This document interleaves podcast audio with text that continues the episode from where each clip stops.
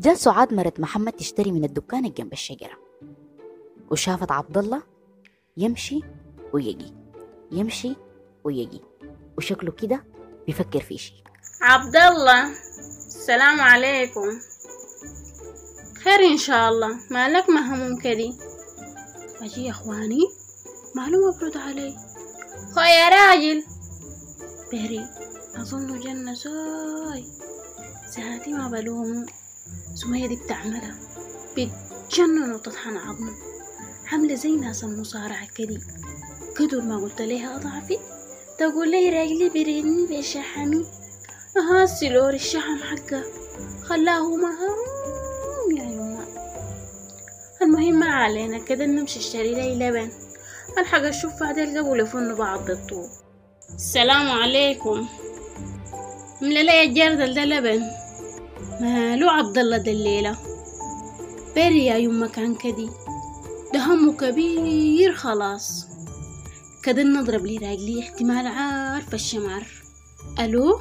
مالك يا مرة ضاربة لي نص النهار. هاي ما تكورك فيني. انت عارفني ما بضرب لك ساي إلا ليه مصيبة. مصيبة شنو؟ ما تقول لي شوف ضربوا تاني وفجخوا راسين بعض شنو؟ لا يا أخ مع إنه المفروض ألحقه مسي. لكن ده ما موضوعنا. صاحبك. ماله الناس بيقولوا مين الدغوش واقف جنب الشجرة؟ شكله مهموم. كيف سلمت عليه وما يرد لي ماله يعني؟ ما عادي. هاي عادي شنو انت كمان؟ دكتور الفيل في MBC 4 يقولوا إنه ده من علامات الاكتئاب. يعني احتمال بس يفكر ينتحر. لكن الحكاية وصلت لكدي أن نلحقه. محمد جاري عديل بسرعة شديدة.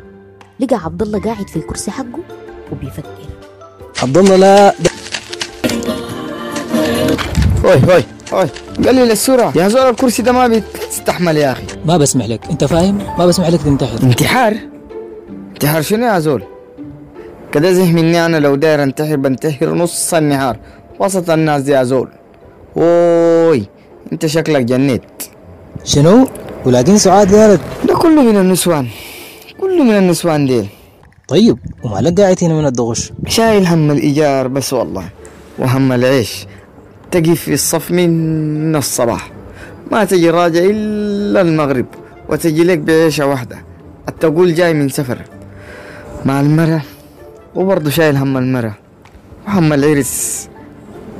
كيف يرس شنو هم العرسة التانية نويت عليه وخلاص. وانت مصير آه، لسه يعني على موضوع العرس ده؟ أنا جربت كل الطرق. والله ما نفع أي شيء. خلصت كل حلولي. الأمر متروك لمنه متروك للمرة الثانية بعد ده وانت قايلة هتتأدب كده يعني؟ آه أنا بعرف سمية دي.